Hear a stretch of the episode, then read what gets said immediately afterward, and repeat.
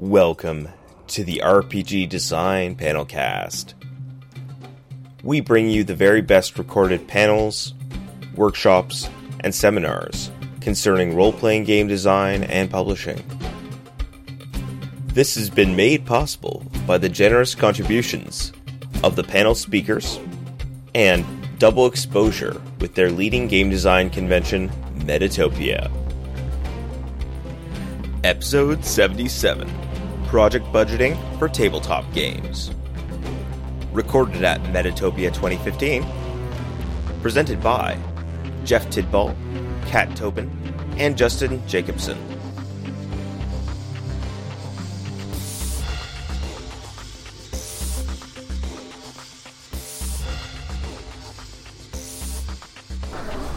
Yeah, so let's jump in. This is about uh, project budgeting, which I am interested in talking about because, uh, in part, because it is not something that is well taught to creative people often, and because it is super important, or like it is a terrible, disastrous minefield of things that can go wrong if you don't do it.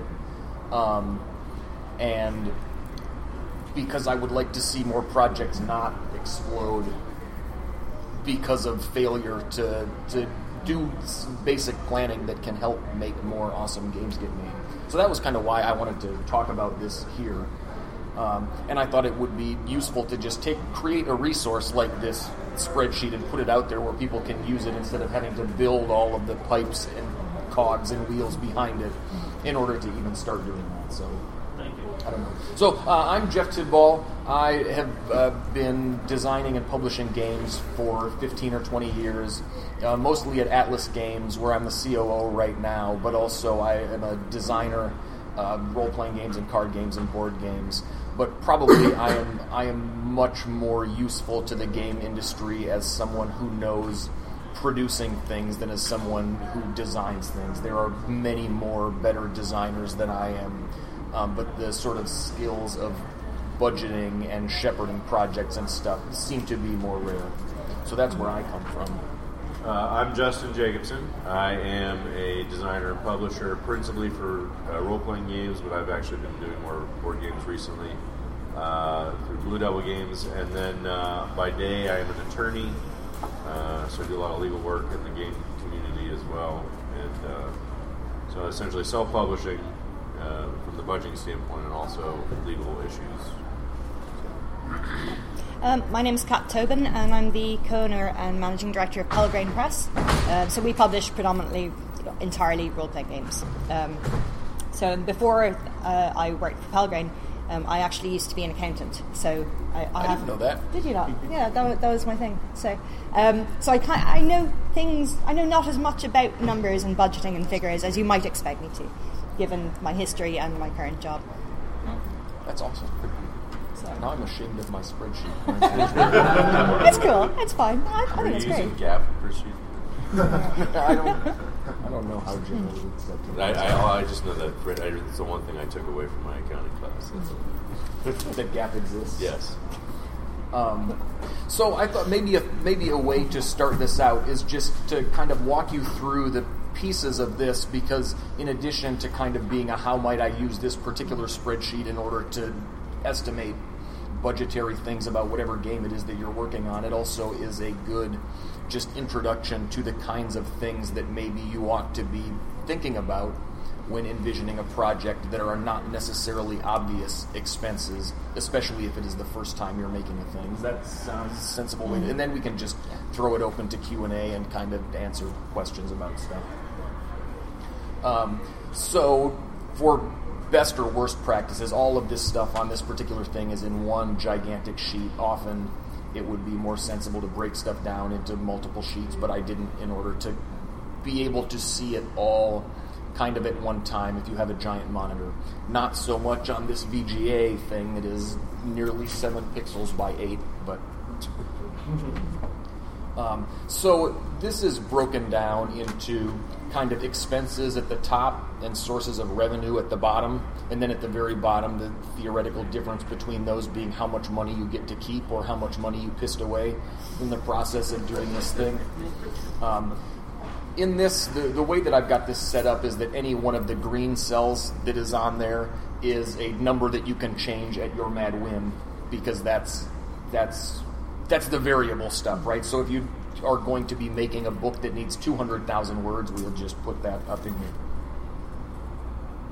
And then it recalculates all of those other things based on that. If you change any things in any of the white cells, that's no good because those are all auto calculated. You can't change the page count independently of the number of words because then all of the math breaks. Um, but so factors the so this top bit of stuff is is kind of word count expenses. This is most useful for RPG publishers because what the things that go into a role playing book are words and art, and usually that's published in the form of a book or maybe in the form of a PDF. But what you need to know there in order to successfully price out a role playing book is how how many pages it's going to be because then you'll go to the printer and you'll say we've got to have a book that is this many pages long and it's going to have a hardcover, it's going to be 8.5 by 11, or whatever it's going to be. But you need to sort out how many pages are in that book before you can move ahead with finding out how much it's going to cost to print it. So that's what this top part in part is helping you do is figure out how many how many words is it going to take to express your game and that's something that's on you to figure out as the person who's creating that project what is how many words will be necessary to express the idea that you've got for a game. And so, probably as, as good rules of thumb, um, Trail of Cthulhu. Is, are you guys familiar with Trail of Cthulhu, which is a Pelgrane RPG? So that book is probably two hundred thousand words. Do you think? Thereabouts, yeah. Um, so this is actually a, a, decent template for figuring out how to cost Trail of Cthulhu. Um, words per page is often a number that will run. So that's something that your graphic designer can help you sort out, and you can make it more loose or more tight depending on whether you want to cram more words in and get more information out, or whether you would like to be sort of breezy and easy to skim. Right, if you cut it down to 50 words per page, now you're making a children's book, and people will be like, "There's no content in this book. What is happening here?" But, but, but you will have some books that are more art intensive than others, yeah. and that's where you'll have to figure that in too. And then you also, at some point, you're going to want to tweak because you get the portfolios with the 16 page breaks, you know, and if you decide mm-hmm. if you're going a traditional print route, that's something you might need to take into account. Yeah, totally. Um, so you can this you can manipulate the art density separately from the words per page by saying how much of this book should be art of a of a page, right? So this is set at 12.5%, which would be one quarter page illustration per spread of two pages. But you can set this, right? If you would like every other page to be art, you can just set this to 50%, and now there is a full page image on every other page. Makes sense how that works? And this just totally demolished our art budget. but that's okay. That's a coffee table book. That, yeah, well, right, exactly so. Yeah. And like that might be a perfectly legitimate way to approach a concept that you have for a game. Um, and, and could be totally awesome. So then, what this is going to generate is your total uh, pages throughout the entire thing, the total number of pages of art that you're going to have to commission in order to take a 288 page book and cover it with a 12.5% art. Um, you can also put in the whoops the number of pages that will not be words, right? So there will be a table of contents, there will be an index. You're not going to commission a writer to write your index, that's not going to work. And so if there are, I don't know, 15 pages of scans of your old baseball cards, you can just change that up. So this gives you a number of pages, which is going to be key information in talking to the printer about how much that's going to cost. So far, so good. Yeah. What, what, questions so far? Well, I, I, so this is this one's set up for a, an RPG, essentially a book product. Mm-hmm. Same principles could apply to something that's got tangible components to it as well. But mm-hmm. is that do you have that uh, down totally. below? Well, so there's illustrations down here. So if you're making a card game, you just don't buy any words. Mm-hmm. Um, you can set all that to zero, and then just come down and so let's say that you can make illustration type 1 into a card illo and then decide that your game's got 200 cards so you're going to need 200 of those and you're going to pay 300 bucks a piece for them and, and manipulate the spreadsheet that way so the word do we, count do we have any don't word apply game to people okay that's i just wanted to make sure so, yeah. Yeah, totally. Okay. So if, if you're making a border card game, you are essentially going to ignore that word count part up at the top there. That's just not really an expense that you Yeah. have. Well, it Sure. depends if you're paying some, uh, or if you're paying the designer. You know, then you're you might work that. in. Yeah, that would be an unusual way to structure the expenses of a card game because usually a card game designer is going to write their own rule book, although that is often disastrous. Uh, no, so actually, when I worked at Fantasy Flight Games, we came around to the idea that what they had done prior is that they had a game developer who would be responsible for all the stuff related to a game. So that person would write the rule book and write the art direction and often wrangle the artists and deal with that stuff. And it turns out that that's a super broad skill set and that there were very, very few people who were good at all that stuff. So you were taking someone uh, who was a great game designer and could make an extremely popular and fun system, and then also saddling that person with managing the deadlines of the Yeah. project. Right? That that was no good for anyone, and so No. we stopped doing that there. But so you could, if you've got a designer who can create a great game but can't really express that in text, um, Eric Lang, for example. but but that was great when we took that task away from him and had somebody else do it. So maybe you would want to hire a, a separate writer and build that in as a Yeah, I was going to say, count even if you're not, so if you're just mm-hmm. paying for the design, essentially, you could just plug that in as a hard number. Now that's Yeah, throw absolutely. off, So- that would throw off the sheet. There's a bit down here for just random ass expenses. So maybe Yeah. you've got a flat fee for in. rule book writing, and that person's going to get a thousand dollars, and then you can kind of just boxes and packaging and stuff as well. You can mm-hmm. have in there. Is this you're, you're just going to leave this up for us? Yeah, yeah, that's it. This will always and forever be Thank at you. jefftidball.com slash game spreadsheet. And I think that you guys cannot edit this, but I think you can, the way Google Docs works is you can spawn off a copy of it and then do whatever you want. Thank you. So yeah, this this will totally work for board and card and stuff. You just will ignore particular The, parts of yeah, it. the kind of the writing bit is more RPG Mhm. So you can pay these writing folks by the word is often how that goes, and editors and proofreaders will sometimes, especially in the RPG business, get a per word rate rather than a flat fee, and usually rather than a royalty. Although sometimes you'll pay a, a, a, a role playing writer a royalty, in which case maybe there is no word count expense for that um, because there is a bit for. Where are my royalty expenses? I know They're you. definitely there. They're down at the bottom after crowdfunding. Oh, right. So, yes, those are all down at the bottom because you cannot figure out how much the expense is until you know how much the profit is. Right. So the illustrations kind of work the same way here as the word count ones. You're just how many illustrations is it? How much does each one of those cost? All this stuff just adds up down here. And then there's a way that you can double check that you assigned the correct amount of art because this is the sum of pages that you're covering with art. And so is this. And if those don't match, something has gone wrong, right? You're commissioning way more art than you intend to put in.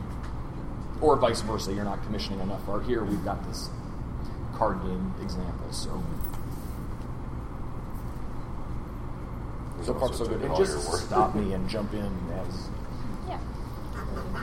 So this is something that almost nobody does, but that I think it is wise to do. We started doing this at Atlas relatively recently, keeping track of internal staff time spent working on projects. And if you're not like organized as a company, if this is not your day job, it makes less sense to a certain extent for you to do it. But also, this can bring you all the sadness, I guess, of knowing how much money you could have made working at Burger King instead of making Yeah. this thing. I think it's a useful exercise anyway to kind Yeah. of keep track of how much time you're spending on things so that you can roughly kind of work out how much you've earned per Mm-hmm. per hour. And and also to on your second project, know how long it took you, Yeah, so that you can make better and better estimates as time goes on about how Yeah. long stuff is going to take. going take. And you yeah. can also identify problem areas. I mean, if you see that something's taking way more, way longer for editing maybe than it should, you know, maybe it's time to look at a different editor who's more Yeah. efficient. you know, Sure. Something like that. Exactly. So this whole section is just broken down by different areas of kind of, of endeavor inside the thing, and you could change all of those to be completely different things. This is just a set of stuff that works for us at Atlas and that work for me conceptually. So since it's my spreadsheet, I use these things. But uh, and mostly these are chronological over the course of the project, right? It starts with administrative things like writing contracts and developing concept documents, and then writing and developing and art directing and all of that stuff. So Um, the, these these expenses that are effectively, if you're doing it all yourself as a one person, this is money you theoretically would have paid yourself. 'cause you right, right. But so like, For those who couldn't hear, what he's talking about if you're basically a sole pro- or sole proprietor, Yeah. uh, you're basically wearing all these hats. And, and then at the end you have some kind of a profit number, but you already paid yourself some salaries and profit is in addition to that. Is the way the sheet. Well, if you paid yourself some salary. right. If you actually, If if you you actually actually took yourself, money out yeah. of one God bless. pocket and put it in the other, then yes. But also, what you can do if you want to just keep track of these hours and then compare, like, what does this project cost if I do it for zero dollars versus what would it cost if I hired someone else to do it for five dollars an hour, thirty dollars an hour, right? You can just set these hourly rates to zero and say that. And, and kind of maintain the theoretical integrity of your spreadsheet by saying administration will be between three and ten hours, but I am paying nothing per hour because I'm just going to do that. But yeah, so he brought up a point. Good point is uh, it is an addition to finding inefficiencies. It's a way to possibly find other things where you can lay off certain tasks that you are currently doing on someone else and still make a good profit. And that time you can spend, you know, it's an opportunity cost. You can spend that time working on something else, working on another project, you know, doing the things that you're good at. So, for example, you know, there's sole proprietors who are really good at graphic design. Right. uh, so, yeah, he should be spending his time doing that because he's getting a lot of return on that investment because he's good at it. But if you're not good at it, and you're spending you know hundreds of hours trying to do your own graphic design. It might make more sense to uh, allocate that time to a professional to do that, and you can spend the time doing the things that you're good at, or you're basically make, running a more efficient operation that way. I've 100 hours and I still got stick art, right? Yeah. Well, right. So you could decide that you are going to pay yourself an hourly rate to do all of the art. You know, uh, or you could explore the idea of instead of paying all of your illustrators uh, by the piece, right? May I'm just going to hire someone and pay them hourly, and he's going to work in my back room, and I'm going to pay him twenty dollars an hour or whatever, and like see what the financial impact of that would be. Is that a remotely sensible thing to do? Well, for Dawning Star, uh, I have this amazing artist in Italy, and we have a really good relation. We're working together for years. I pay him a flat fee to do all the art, all the layout, all the graphic design, and that's all bundled into one flat fee, so I don't have to worry about it. uh, I'm not telling you his name, though. No, uh, it's in the book. It's Danilo Moretti, but uh, I don't think he's taking any clients.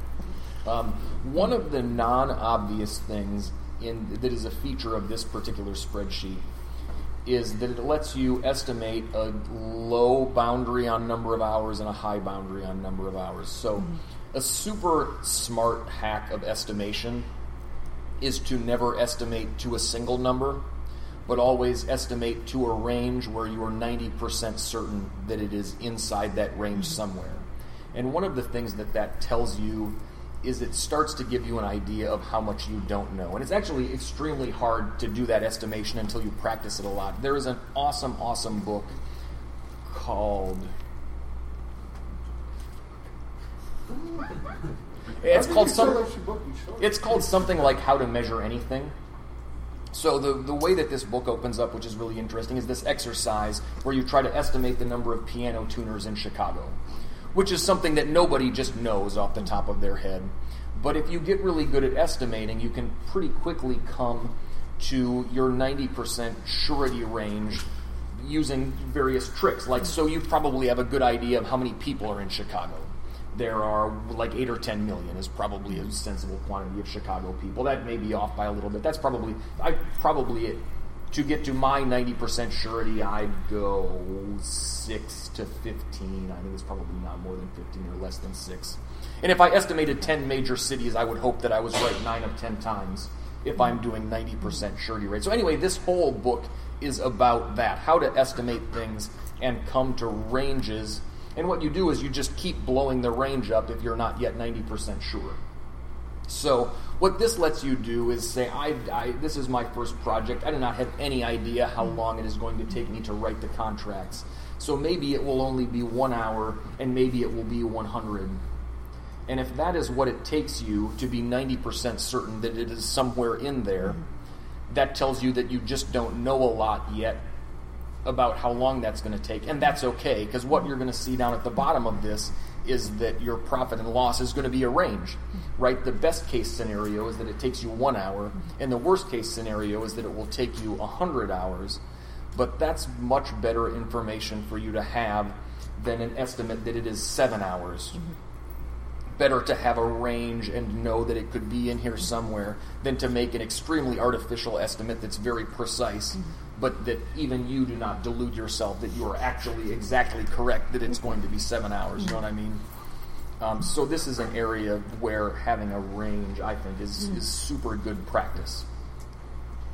Yeah. You can also, if you want to not do hourly rates, there's a column over here where you can do flat rates instead, right? So this is where you have Italian graphic designer guy who's just like this guy is getting two thousand dollars to do all the art Everything. instead of trying to do it by the hour, and then you just zero these out over here. Do not assume that any of these numbers in here are actually of any significance, right? These mm-hmm. printing numbers down here, for example, are pulled completely from my ass. So this does not this is not how much a book actually costs to be printed, except perhaps by accident. So this kind of estimating rarely done, but super good to do. Maybe you should talk on some of the labels that some people might not know about, like development. Oh, right on. Like, I think we have an idea, but sure, there's some people out there who know Why about don't you talk about development. No, I think you should talk about that. what, what, what do you mean by development? I'm actually- Well, it's your spreadsheet. I'm actually curious what you mean by because normally I look at development and I'm thinking, oh, design. Wait a minute, you already have that in there. Uh, you know, writing. Oh, you already have that in Yeah. there. The, the Uh, difference or- between design and development. So you're talking about like a project developer, That I was guess, right? well, it became uh, clear to me working at Fantasy Flight because they had a very clear distinction of what those jobs were, and I had never, I had never before, and I saw there how much better it made their games. And what a developer is is basically a designer that comes along after the designer and calls bullshit essentially and like often can fix problems but also can say you know that's kind of bullshit. I don't know how to solve that but this is your game design so you need to go back to the corner and think about what you've done in this part of the game uh, and, and make that better. Because the great way to make something awful is to make it only by yourself and not ever get other input. So a, a development or a developer is a super invested creative person on that project who helps make the designer's original vision or the publisher's original division, right? If the publisher said, We believe the marketplace needs a game exactly like this, so you hire a designer to create that, and then you can hire a developer to work with that designer to sort of make sure that that project comes out the way it is, just because you cannot ever see your own blind spots, because that's what a blind spot is. So like project management, something like that. Often, yeah. Or And then I just- like I a guess it's concept. probably- Although I think project management is Yeah. producing. Yeah. In Oh, okay. own- See, so uh, but the other thing I have to point out is uh, obviously when you're getting this spreadsheet into your own hands, you can tweak this for whatever your specific needs are. If you're Yeah. paying someone to do safety testing, for example, Yeah, you absolutely. can Yeah. insert a new line item in there and put that in. If you if you've got actual things that you know you're using, you know, don't, you know, it's a spreadsheet. Feel free to insert a row, right? Oh yeah, for sure. so, for sure. Or just like yeah, or relabel re- any if you're of not stuff. using one, relabel it. Yeah. And and even at a gigantic Yeah. publishing. Oh yeah. No, sorry. Something I just uh, noticed wasn't in there is playtesting. Do you Yes. have any? Uh, I, Well, it Is that didn't occur to me to put that in there because Yeah. nobody would pay it, but Yeah. you could absolutely put. If you're doing time, you know, if you want to put put it on your time side too. Yeah. can see That's a really good it's idea. just if you're yeah, doing a useful as thing to kind of have a, an idea of how long that The, takes. uh, playtesting aspect of it is not so much play, paying for people to Mm. play it, but what about um, buying your, um, your your initial prototype. Prototype. Yeah, you can put could prototype. Absolutely. Sure. Although that's probably on production side. Maybe. Well, that, I, Yeah. probably purchasing prototype stuff would be a, an extremely relevant other expense. Yeah. I didn't have this section in here at all really an RPG. until Yeah, uh, Paul I and Ruth, who looked at this and who are great. Paul pointed out that there was nothing in here for like warehousing, and that would be a difficult thing to fit inside a production budget because Yeah. that's an expense that occurs over time. I'm sure you could build Yeah, a the- spreadsheet that accounts for that, but Yeah, that's more of a kind of a, a operating expense. right, that's an really, isn't it? expense. Yeah. Yeah. Well, that's a, yeah, And I a mean, there's general things sure. of overhead you need to mm-hmm. decide. I mean, how much, mm-hmm. you know, time and effort you want to put into this thing. Yeah, exactly. There's I- I think- things, items of overhead that you could stick in here if that's your bag, you know, mm-hmm. and amortize those over the cost of your products annually or something like that. You know, for example, if you're paying rent for you know wherever you're doing your game design, uh, you know, theoretically you can amortize that over your, all your projects because you, your projects need to pay for your rent too if, that, if that's your business. So.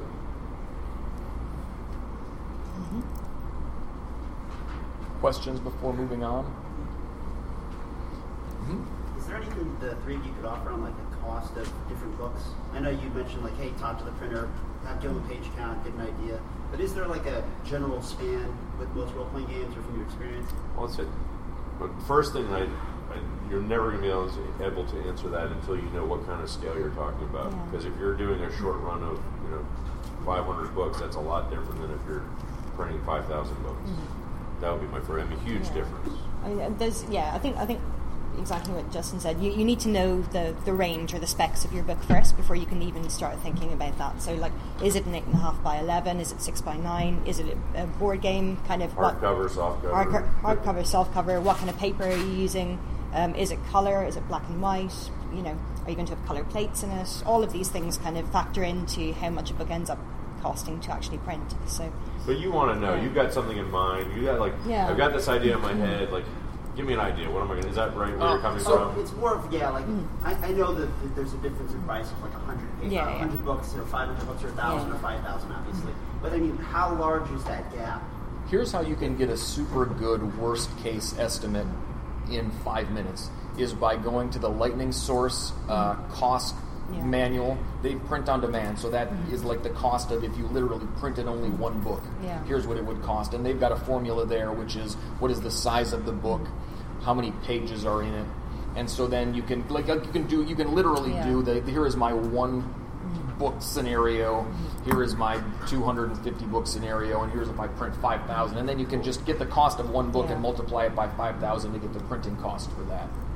If you want to know what the absolute worst case price scenario is, and then it will only get better if you go to a commercial printer Yeah. and do a, a big run. the other thing you can Would do that be is. the first source that like the three of you would go to? Mm, I doubt it. I'm Yeah, kidding, because that's something like I, you Well, know, on Twitter they would have told you know I did I checked that before, but I didn't know necessarily if that's what you know the, the industry would be using. Well, here's the sometimes thing. do that. You can, yeah. I mean, but the, the printers are more than happy to give Yeah. you estimates. Printers are That's, super- You know, they want your business. They're more than happy to give you an estimate. You email them and say, "Here's my specs," and they'll give you a quote. You know, Yeah. pretty quick turnaround. I mean, and you don't have to. You're not like committed or anything. It's you're getting. I mean, I got a quote for a book that's two years late. It's probably not good anymore. Like, m- most printers will actually have a kind of a quote, a quick quoter on their website, so you can literally go onto any of their websites and, and kind of do quick quotes. But then you need to look at things like where do you want to print as well? Like, do you want to print in the US, or do you want to try and get maybe cheaper rates but more expensive shipping to print in China or something like that? And longer so, shipping time, too. Longer shipping times as well. So you know, there's that kind of. You can go online and just look for printers, um, and we, you know, we can give you names of printers that you can go and approach. Yeah. Um, so we use um, Taylor's um, specialty books, I think they're called, um, and we also the name again? Uh, Taylor. Taylor's speci- speciality books. I don't know if you can bring that up through the magic of the internet. Sailors. Whoops. Like, be careful. I don't know. Steven Sailor. Free pub for him. So, yep. there it is. yeah. Sounds good. Um, so they're one of the people we use, and then we also use Thomson Shore. Um, and I think Taylor are based in Texas, and I think Yeah. Thomson Shore are based in Michigan. So they're both kind of US based. So if you're printing within the US and then just shipping to the US, it works out quite cheaply. Yes, that way. it banging Um, banging? Thompson dot Shore, or hyphen Shore. Yeah, Thompson. T. Yeah, Is Thompson. there someone That's good for like international, For Europe or Australia, for example? Um, well, we actually we print all of our books Very good. with, with Thomson Shore and Taylors, and then we ship them over to our shipping points in the UK, and then we distribute them from our shipping points in the UK to the rest of the world. Um, but a lot of um, like people in a lot of the big German companies use Polish printers. So there are quite a few big Polish or printers in Poland that are kind of getting into our kind of market and our industry now. Um, so that's a place to go and look for. And if you're looking International for printing. board games, I'm blanking on the name, but the Panda. Uh, Panda's good. Uh, Panda. Cartamundi if you're doing a card Cartamundi, game, yeah. and then what's the big one in Germany? The GPI, Grand Prix International. maybe Um, oh, I feel like I know the. Luda- Ludofact. Ludofact, yeah, that's it. One I bring up is Ad Magic. Ad Magic Oh, yeah. too, yeah. Yeah, yeah. and they are, the one thing that's great about their quotes, they include shipping in it. Oh, so yeah. you get every piece Well, that, that Yeah. does raise a good point. Whenever you're getting quotes, make sure you know exactly what's included and what's not. Yeah. Because that budget's not going to help you if you think shipping's included and it's not. That'll throw Yeah. off your budget. for Thomson Shore. Drury usually include um, shipping in their quotes as well. So. Yeah. It's not just shipping. There's also, um, Either one. We'll we'll take both of you eventually. So There's also Chicago Game and Card in Illinois. There's tons of them for Yeah. sure. I mean, I'm just Yeah, I mean, throwing out Google the big searches ones. would Yeah. kind of there's flag tons of, up, and sometimes you can get really good service for the smaller ones. They might not necessarily be as competitive on price. They might. You never know. So it pays to shop around, just like anything else. Yeah. Uh, getting back to the spreadsheet, are there any rules of thumb, like, because I anticipate seeing myself fill this out and populating it, are there like rules of thumb that you would recommend that are making a good board game? You're going to focus on a board game. Is it so you're 12.5% art content within a rule book? That sounds like a rule of thumb to me of, of being a, a industry. For unless it's a 120 page rule book, you know, like Imperial Assault or something, I don't think you need to worry about that. If you're talking about like a four page rule book, and Yeah. What I you're do, talking about dia- board diagrams and things like that. what I do for a board game is actually assume that you're going to repurpose all of the component art inside the rule book and try to just not pay for additional art inside the rule book. You might need to budget for somebody to create diagrams and stuff if you're not a graphic designer yourself, because that's often hmm. super critical in Yeah. conveying rules quickly is to have extremely explicit diagrams and things like that. I'd probably be inclined to put that on a graphic design line mm-hmm. down here in the hourlies, either as an hourly expense or as a flat rate that you're going to pay a graphic designer to lay out your rule book. Mm-hmm. Yeah, the, and the big thing, obviously, when you're talking about board card games, mm-hmm. is box art, and you're probably going to Yeah. spend more on that than you would on a I'm book cover much- for yeah. a regular RPG. It depends, Yeah. but Are But and then, any- and, Oh, go ahead. Go ahead. Now you oftentimes you will be able to like take your cover and put it on one of your cards. So do think about ways, especially in board and card, where you're going to spend a lot of money on art because right each card needs art or whatever. How can you economize that stuff? One of the things that made um, the that made certain projects at Fantasy Flight more reasonable than they might otherwise be is you could take a piece of art and use it in a living card game, a role playing game, and a board game. And so you're paying for that once, but you're certain some marginal projects that could just never be made if you had to commission all of the art afresh for that game make total sense if you can use that same piece of art in three different games. With, is there a, for board games, if I just keep on that thread, Mhm. is there any uh, rules of thumb for percentage of your costs for art versus design or graphic layout versus manufacturing? I usually see those about even. Which ones are those? The, the like all of the editorial expenses are often pretty close to all of the art expenses in in sum total. yeah, I was going to say it really is going to depend on the type of game, though. You're talking I about a think so, card game, yeah. you're talking about the art. Oh, for a- for a board game. For a board game, yeah, for a board game, yeah. So it's about uh, 50 50 A, s- well, so a super common board hmm. game compensation format is that the designer will get a royalty instead of a flat fee, and maybe there will be an Both. advance on the Yeah. royalty, where where you give them five percent of MSRP as a royalty, but you pay them two thousand dollars up front, hmm. but those two thousand dollars apply to the five percent. Until it's paid off, and then you're paying on the 5%. Got it. Um, But so then it's impossible to say what the ratio is between them because one of them's getting paid a flat rate and the other one's getting paid based on how many you And there's a sell. huge fluctuation now, and it's becoming even more so, I would say, even among designers. So if you're talking about like a real hot name designer, you're going to be paying a lot more than, you know, a solid designer who just doesn't have the name cachet that, you know, talking about Eric Lang or something like that, or, you know, Rob Daviau or Matt Leacock or one of these guys. So with your experience with the fantasy flight, it's a few orders of magnitude of what I'm trying to do. what would you say manufacturing versus art is a good ratio? Costs versus art. Well, That's I again, would- but how yeah, manufacturing? have I mean, are you talking a yeah. thousand units or ten thousand units uh, or let's so? say 2,000 units. well, that But that that's the I don't thing. I don't, I don't know that you can really like- work that out. I or think that's kind of give an calculus. answer I to don't, that. I don't do calculus. Yeah. I don't think Because that it- any rule of thumb about that would help. you. yeah.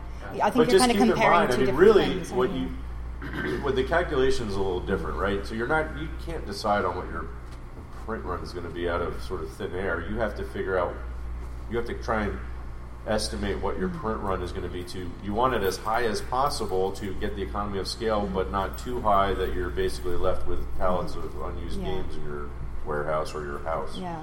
You know because storage uh, is a- so is that's big really you want to just really for that you're just trying to hit your sweet spot, and then that's going to make a big difference on what the cost is. So I feel I don't know how you would answer that, but but your fixed costs are the same, right? Your art's the same whether on the first game as it is for the ten thousand. Mm-hmm. I don't know what I don't know what the rule of thumb would be off the top of my head, but I think there's probably a stronger tie between art cost and MSRP of a single unit. Yeah, I, th- I think that's true. I Or that and makes certainly sense, like yeah. just component quality in general, for sure. What would that uh, ratio be? Yeah, I'm I'm not so. But there well, would but cost to MSRP ratio is fairly standard. What do, what are people that are trying to hit? Uh, what is it? I'm blanking. Is it a third or twenty percent? Whatever it is. So the, you you want to get your cost per unit. I'm blanking on the to number. be somewhere between uh, five uh, five times and ten times. Right. Okay. So yeah, twenty. Yeah. So in other words, if your cost is uh, ten dollars a unit, you're going to set your MSRP at around fifty dollars. Mm-hmm. We're between fifty and hundred. Right at mm-hmm. Atlas, Right. we always used to try to make ten times, Oh, okay. Good for and you. that is. That's what the big companies do. Well, no, I mean that was when Atlas was super small, right? At one point in time, it was John and I. Mm-hmm. But that's one of the reasons, frankly, that Atlas survived that point is by Well, obviously you're getting more profit. So what was necessary to get that done. But Atlas is also a company that like operates its own warehouse.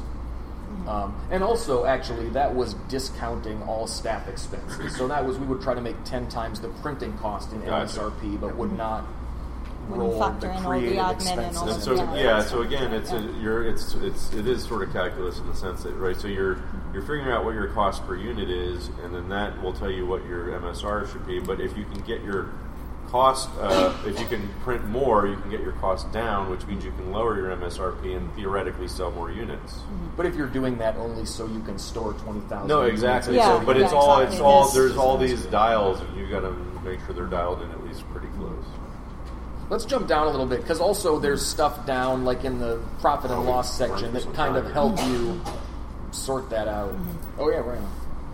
Anyway, this will all be up there. So production expenses. Oftentimes you'll see a printer quote broken down into a pre-press expense, a cost to actually print, and then a shipping expense. So this is, to be clear, an inbound shipping expense. This is what it costs you to get it to your warehouse. This says nothing about the expense to fulfill to your Kickstarter backers, for example, if you're actually shipping it out yourself um, add in some random ass other expenses. You should have a contingency because there will be unexpected expenses that will come up, and this is just a percentage of your total expenses, kind of that is your fudge factor. Yeah.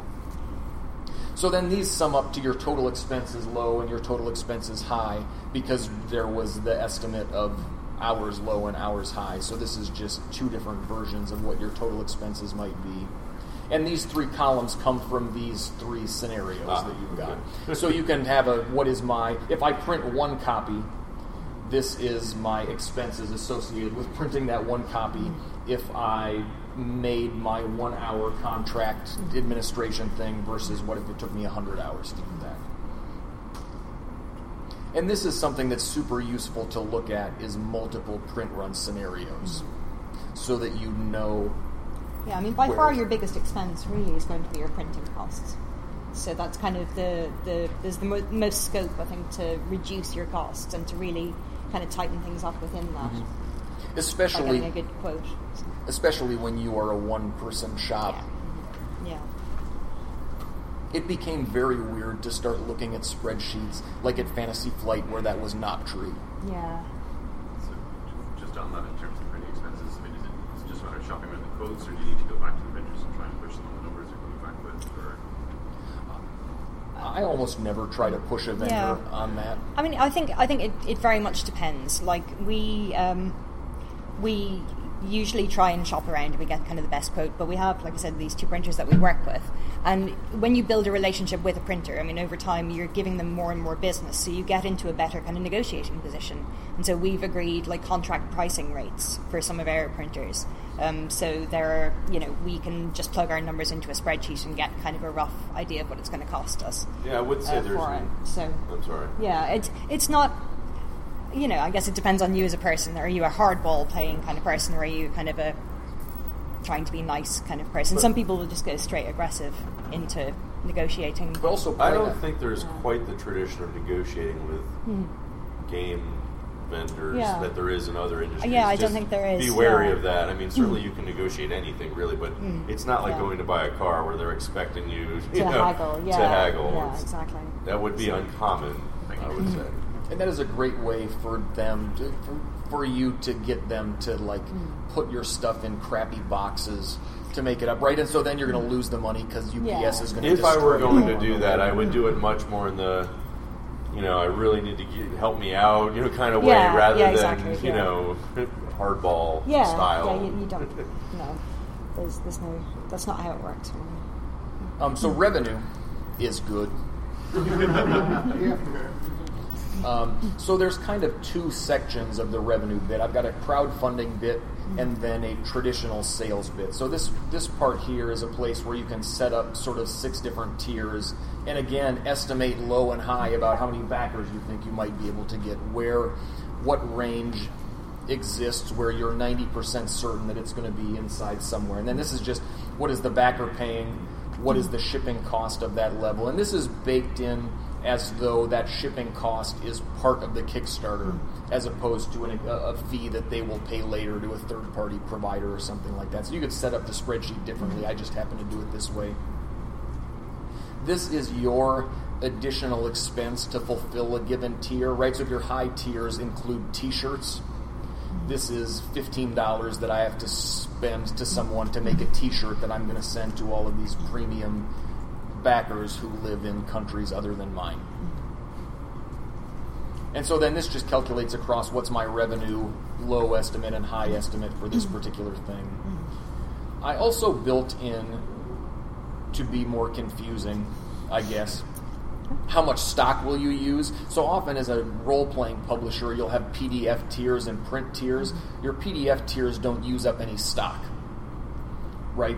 You're, you don't have to print more PDFs and keep them in a PDF box and throw away one of your PDFs anytime you send it out. So you can keep track of scenarios about what happens if you sell to lots and lots of PDF backers, but still printed a bunch of them, but none of that stock leaves your warehouse.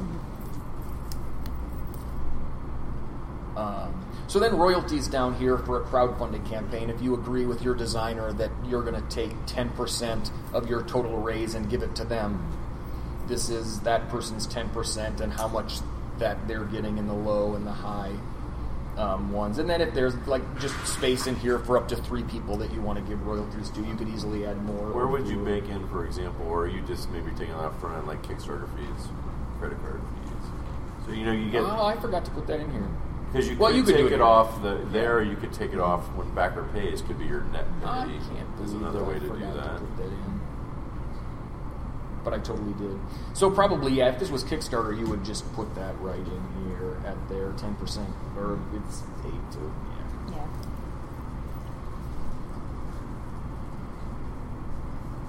Although actually, they've got a separate one. So this is Kickstarter takes five, Right, and Stripe the- takes three, Yeah. Or whatever, right? And so then maybe this is designer. Um, so then this gives you your crowdfunding revenue after those royalties that you're paying out. So this number here is that minus that gives you the the net just of crowdfunding after you pay those folks. And this mostly exists here because it was easier for me to build the rest if this was in its own cell. So far, so good. I'll just blow through the rest of this and then we'll come back for questions. So then, down here is assuming that you're going to continue to try to sell these things after you're done with a crowdfunding campaign, or if you don't do a crowdfunding campaign at all, right? If you're doing the kind of more traditional publishing route where you're going to put your stuff in a warehouse and sell it to game stores and sell it through Amazon. Five different venues where you're selling it, because these are all going to give you slightly different terms. So if you sell here on the line 89 through Amazon's Advantage program, where anybody can walk up and sell things through Amazon, and they essentially accept that on consignment from you, you're going to get 55%, or no, they are going to demand a 55% discount off of the cover price. So you're going to get 45% of the MSRP on each sale, right? So this is your $40 MSRP for your game. They are getting 55% off. So you're going to make $18 every time Amazon sells one of your books, and that's going to use up one of your pieces of stock because that's an actual physical book. Not in their Advantage program. Um, there, there are certainly other programs operating at Amazon. But just a few. Um, so this is what a traditional distribution looks like. So your forty uh, percent, your forty dollar thing, the the distributor and retailer are going to gang up to take fifty nine percent of your. You're ganging up on us. Um, so what that looks like is that the retailer is going to. I don't even know what you're because you're not getting fifty percent on anything right anymore. It depends on the distributor, uh, how much I, how much business I do with them, and how aggressive they're being with me. So, uh, Brian has a story. Typically, it runs from 47 at the, on average, I would say. Um, s- on, and- and individual product lines will change that also. Uh, but I would say on on average, about 47 percent. Okay. If I order from some distributors, I get 15 on a lot of different lines, but then there's a whole bunch of short discount stuff, which are saying at 35 or 40. Oh, that's gross. Yeah, lots. That's- That's, that's reality. hot stuff, too. Gotcha. So in, in, in traditional distribution, roughly 50% at retail, 10% at distribution, and 40% for you, give or take as much as 10 percentage points in either direction. But this is relatively fair for that. So each each unit that you sell into that system is going to get you 1640 back. Um, if you're doing PDFs that DriveThru, you got to price that lower, so you can put a separate MSRP on that. You could even put a separate MSRP on the Amazon stuff if you wanted to, and say that Amazon people are going to have to pay more because you love bricks and mortar or whatever. Um, they'll only take 30% of all those sales, so you're you're still making less per unit. Maybe you decide you want to price this higher so that you make the same amount of dollars, whether it goes out in a physical book form or whether it goes out in a PDF form. That's certainly a legit stance that you might want to take. Mm-hmm. And then sales that you're going to make directly at Gen Con, you're not going to have to discount that at all. Or maybe you decide that you're going to sell it for 35 bucks and make all the people with stores angry. right? Which is which is calculus, right? You cannot be pissing them off because they are mostly the people who are selling your stuff. You're going to do it 4 days a year at Gen Con and the other 361 days other people are going to be selling your stuff. So don't do that, but you could. Um, so then, what this is for, this is where you estimate what percentage of your sales are going to go through those different venues. So this sum's got to be 100% because 100% of your sales is 100% of your sales. But then you sit down and you're like, okay, maybe Amazon is only going to be 5% in terms of units of all of the sales that go out. Well, where are the rest of them going, right? Because now there's 65% of the games being sold that aren't being sold, and that makes no sense. So you've got to reconcile that. Maybe you suspect that nearly all of your sales are going to be in the form of PDFs at DriveThru. And then you're back to 100%. So just to make the spreadsheet work, that has to be 100 because it is all your sales. That's what it is. So then this is just scenarios of how many you sell.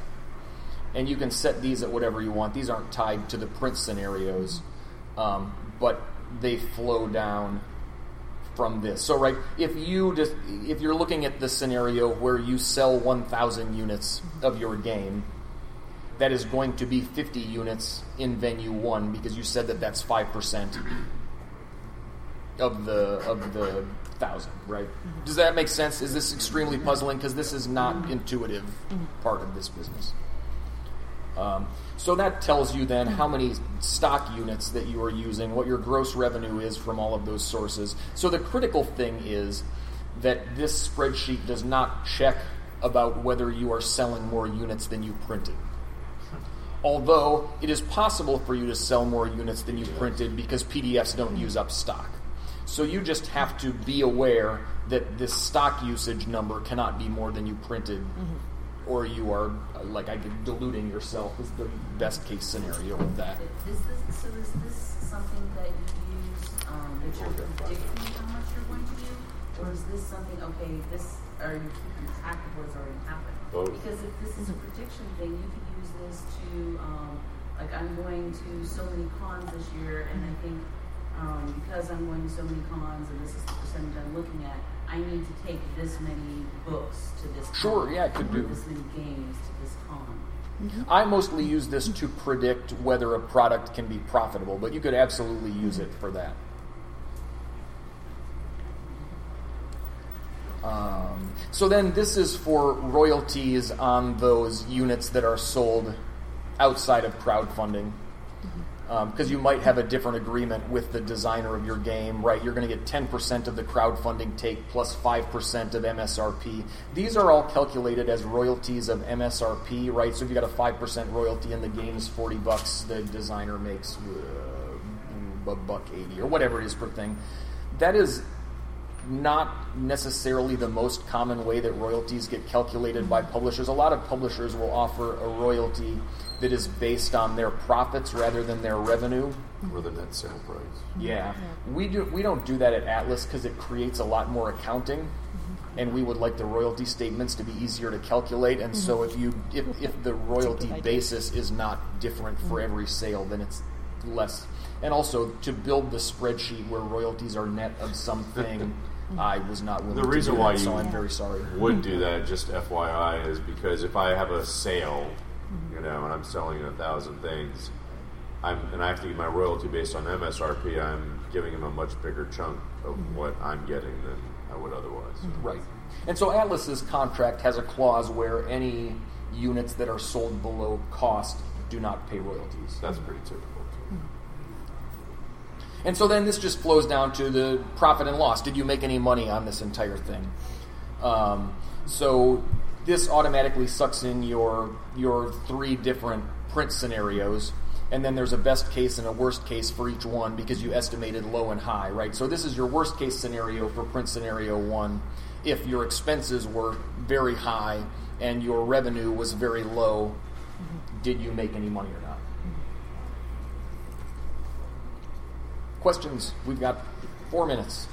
Tax. Hmm? Tax factor in your spreadsheet? Taxes. Oh, tax. Well, that's sort of overhead issue. I think. That was the other thing that Paul told me is that it's got to have taxes. So I just put that in this note here that maybe that's another expense. But it's also also I don't know very much about how that and it varies by state. Yeah, I was Yeah, say, yeah, um, exactly. you might have to pay tax for the stuff you sell at Gen Con, Yeah. whereas uh, you don't on your internet sales. But you could, you could, if you wanted it quick and dirty, like if you were going to sell a lot of units at a local hmm. convention that you were in, and you were going to have to wind up paying state sales tax on that, you could make that like a royalty expense. Might be a quick hack for that, right? If it's eight and a half sales tax in your area, you could maybe do that as a. Or you could also just bake it into your profit. Like if you say, you know, each book that I sell here is, you know, five percent tax, then you just calculate your uh, profit, per, you know, the way you're, where you're calculating your whatever your income per book at five percent less. right. Another way to do it. Or you can tack it on to the sale at the convention. Yeah, absolutely. Yeah. So that's. Yeah. I when when Paul brought up taxes, he was thinking almost certainly more of inventory taxing, and I know jack all about Yeah. that. Yeah. But yeah, that's a good point. The sales tax you can just pass along. Yeah. Florida, uh, we don't have a, uh inventory Right. tax. I was gonna say, who pays that? These suckers pay that. Which could also really affect the number of units you have in the warehouse. right? Yeah. Or where your warehouse is. Yeah, where absolutely. Your headquarters is, regardless of where Right. your warehouse is. Right. So all of this. What else? Yay! Thank you for coming. This spreadsheet will be here forever. or maybe not forever. I don't know. Um, I'd say I've been making this offer in the panels I've been in because you guys are sort of business oriented panels. Uh, one of the things I do for my as in my law practice, I do a lot of pro bono work for small publishers and freelancers or whatever. If you have a question, you want me to look at a contract or something, I'll be happy to do that. If you want a card, come see me afterwards. I'll give you my business card, and uh, happy to help out. Can we get you guys' Twitters? Uh, I'm at Justin D Jacobson. Do like what? What's that? That's D the- like D Daniel. like Daniel, okay. I'm at Jeff Tidball. Um, I'm at Pat THM. How you spell that? Like that, right? Gotcha. Blow it up. Blow it up. Is it small?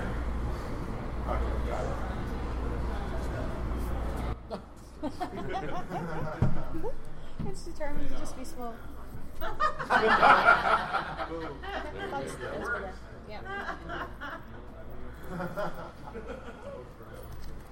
Cool. Thank you. Thank you guys. very much.